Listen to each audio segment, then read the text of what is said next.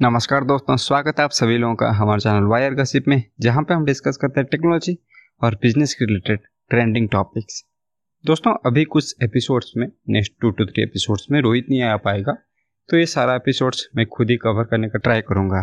तो चलिए शुरू करते हैं आज का एपिसोड तो आज का जो एपिसोड है, वो थोड़ा हटके है और थोड़ा डिफेंस और अपनी कंट्री के रिलेटेड है, क्योंकि हम कभी कभी देखते हैं कि गवर्नमेंट जो पुराने एयरक्राफ्ट भी है, उनको भी परचेज कर लेती है।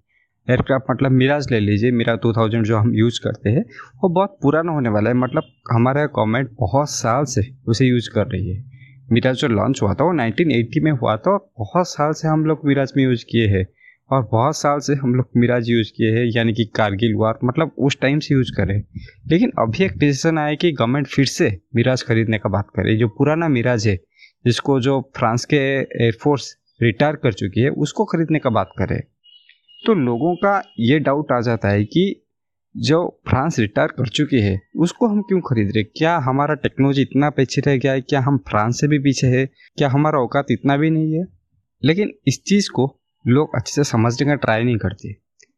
देखिए, अगर आप एक फ़ोन खरीद रहे हैं तो जनरली मैं नॉर्मल एग्ज़ाम्पल लेके बताता हूँ। आप एक फ़ोन खरीद रहे हैं तो फ़ोन का बहुत सारा पर्पज़ हो जाता है। कुछ लोग फ़ोन टिकटॉक देखने के लिए भी खरीद लेते हैं, कुछ एक बिज़नेस स्टार्ट कर देते हैं फ़ोन से।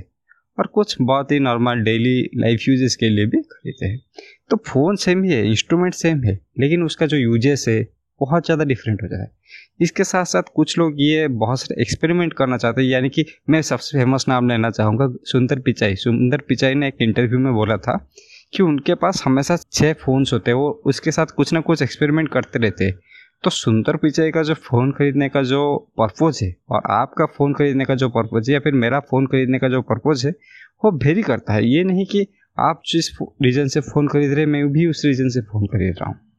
तो जब गवर्नमेंट मिराज खरीदने का बात करी तो हमें जानना पड़ेगा कि गवर्नमेंट मिराज क्यों खरीद रही है। तो इससे पहले कि हम इस रीजन पे आए, हमें जानना पड़ेगा कि मिराज का जो हिस्ट्री है, उसके बारे में थोड़ा जान लेते हैं। तो मिराज को जो डेसल कंपनी है, फ्रांस का, जो राफेल बनाती है उसने ये बनाया था लगभग 1982 में। 1980 में बनाना स्टार्ट किया था और 1982 में फ्रांस की गवर्नमेंट ने उसे इंडर्ट कर लिया था।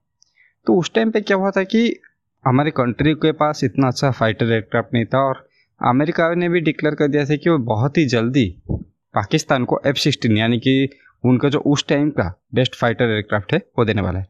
तो एक इम्बेलेंस हो जाता है ना पावर में। तो इसीलिए इंडिया ने बहुत सारे कंट्रीज़ के पास जाना शुरू कर और लास्ट में इंडिया को एक अच्छा सेलर मिला जो कि है फ्रांस तो फ्रांस अपना नया एयरक्राफ्ट जिसको इन्होंने 1982 में इंडेट किया था 1983 में मतलब एक साल बाद इंडिया को देने के लिए राज़ी हो गए थे। क्योंकि हम देखते हैं कि जब भी कोई कंट्रैक्ट नया एयरक्राफ्ट इंडेट करती है तो अपने सर्विस में बहुत साल यूज़ करने के बाद वो किसी दूसरे कंट्री को एक्सपोर्ट करने के बारे में सोच रहे थे। लेकिन फ्रांस यहाँ पे थोड़ा अलग टैक्टिक्स लेके चल रहा था। वो बस एक साल बाद इंडिया को देने के लिए राज़ी हो गया था। तो इंडिया को उस टाइम पे बहुत ही अच्छा एयरक्राफ्ट मिल गया था और ये इतना अच्छा था कि लगभग चालीस साल बाद भी हम बालाकोट एयर स्ट्राइक में मिराज का यूज़ कर रहे थे। तो इतना अच्छा इफ़ेक्टिव एयरक्राफ्ट था। तो अभी जानते हैं कि जो एयरक्राफ्ट अब भी गवर्नमेंट खरीदने का बात कर रही है, वो किस पर्पज से मतलब उसको भी हम उड़ाने वाले क्योंकि इंडियन एयरफोर्स का ये कहना है कि मिराज को वो लोग ट्वेंटी थर्टी वन तक यूज़ करेंगे। वो इतना कैपेबल है और इतना अपग्रेड हो चुका है, ट्वेंटी थर्टी वन तक उसे यूज़ किया जा सकता है।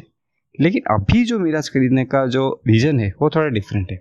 तो एक्चुअली क्या होता है कि कोई भी कार हो जाए बसेस हो जाए या फिर एयरक्राफ्ट हो जाए या फिर शिप्स हो जाए, उनका एक लाइफ टाइम पीरियड होता है, उनका एक लाइफ पीरियड होता है और कुछ दिन के बाद वो रिटायर होने का टाइम पे आ जाता है। तो उसी टाइम पे उनका जो सर्विसेबिलिटी होता है मतलब उनका पार्ट्स का जो मैन्युफैक्चरिंग होता है या फिर पार्ट्स का जो सप्लाई होता है वो कम हो जाता है। जैसे कि हम देखते हैं कि एक मोबाइल खरीदने के बाद आप चौबीस महीने तक ही उसको मतलब सर्विस कर सकते तो यही प्रॉब्लम होता है एयरक्राफ्ट हो गया बसेस हो गया या फिर कार्स के साथ भी यही प्रॉब्लम होता है।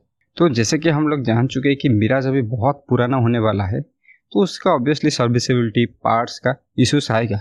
और सर्विसेबिलिटी और पार्ट्स का इशू इतना कभी कभी आ जाता है, जैसे कि अभी मिग में आ रहा है, मिग ट्वेंटी वन में आ रहा है जिसके वजह से वो एयरक्राफ्ट बहुत ज़्यादा एक्सीडेंट होता है उसमें और उसका यूज़ नहीं कर पाते। मतलब हमारे पास एयरक्राफ्ट है, लेकिन हम उसे यूज़ नहीं कर सकते। तो इसीलिए गवर्नमेंट क्या ट्राई करेगी जो पुराना एयरक्राफ्ट है मतलब फ्रांस के पास, जो मिराज है, उसको खरीदने का ट्राई करिए और बहुत ही कम पैसे में मतलब कुछ मिलियंस में आ रहा है। लगभग मैं देख रहा था कि इंडियन करेंसी में 300 करोड़, जो कि डिफेंस डील के हिसाब से बहुत ही छोटा अमाउंट है, उनमें से आ रहा है। तो उससे गवर्नमेंट क्या करेगी कि जो पार्ट्स निकालेगी और जो पार्ट्स अच्छे हैं उनको बस ऐसे पार्ट्स यूज़ करेगी। ना कि मिराज को हम लोग उड़ाने वाले हैं या फिर ऐसे फाइटर एयरक्राफ्ट किसी वार में यूज़ करने वाले हैं। तो ये डिफरेंस होता है कि किस चीज़ को हम किस पर्पज से खरीद रहे लोग इसको नहीं देख के कि गवर्नमेंट किस पर्पज से खरीद रहे लोग बार बार बोल रहे कि गवर्नमेंट फालतू से डील करके आइए तो टेक्नोलॉजी के फ़ील्ड में दो टेक्नोलॉजी हो गया फिर बिज़नेस हो गया, हमें देखना पड़ेगा कि किस चीज़ का पर्पज क्या है। शायद आप किसी अलग टारगेट ऑडियंस को टारगेट करने का ट्राई करिए या फिर आपका किसी पर्पज ही अलग है, आप उसे पैसा बनाने के लिए नहीं खरीद रहे, आप बस अपनी सर्विसेबिलिटी मेंटेन करने के लिए खरीद रहे। इसीलिए बहुत सारे चीज़ों को इन डेप्थ एनालिसिस करना ज़रूरी होता है। तो हम जानता हूँ आज का टॉपिक थोड़ा हटके था, लेकिन आज इस टॉपिक के बारे में बताना ज़रूरी था क्योंकि ये सिर्फ़ आर्मी या फिर डिफेंस रिलेटेड नहीं है, ये जनरली सभी के लिए अप्लाई होता है। कभी कभी हम एक चीज़ खरीद ले तो लोग उसे समझ नहीं पाते। लेकिन हमारा जो पर्पज होता है, उस, उसको लेके हमारे दिमाग में एक क्लियर पिक्चर होता है। और अगर हमारा पर्पज ठीक है, हमारा इंटेंशन ठीक है, हमारा एथिक्स ठीक है देन हमें उस उस चीज़ में डटे रहना है। और इसी के साथ आज का एपिसोड ख़त्म करते हैं। धन्यवाद।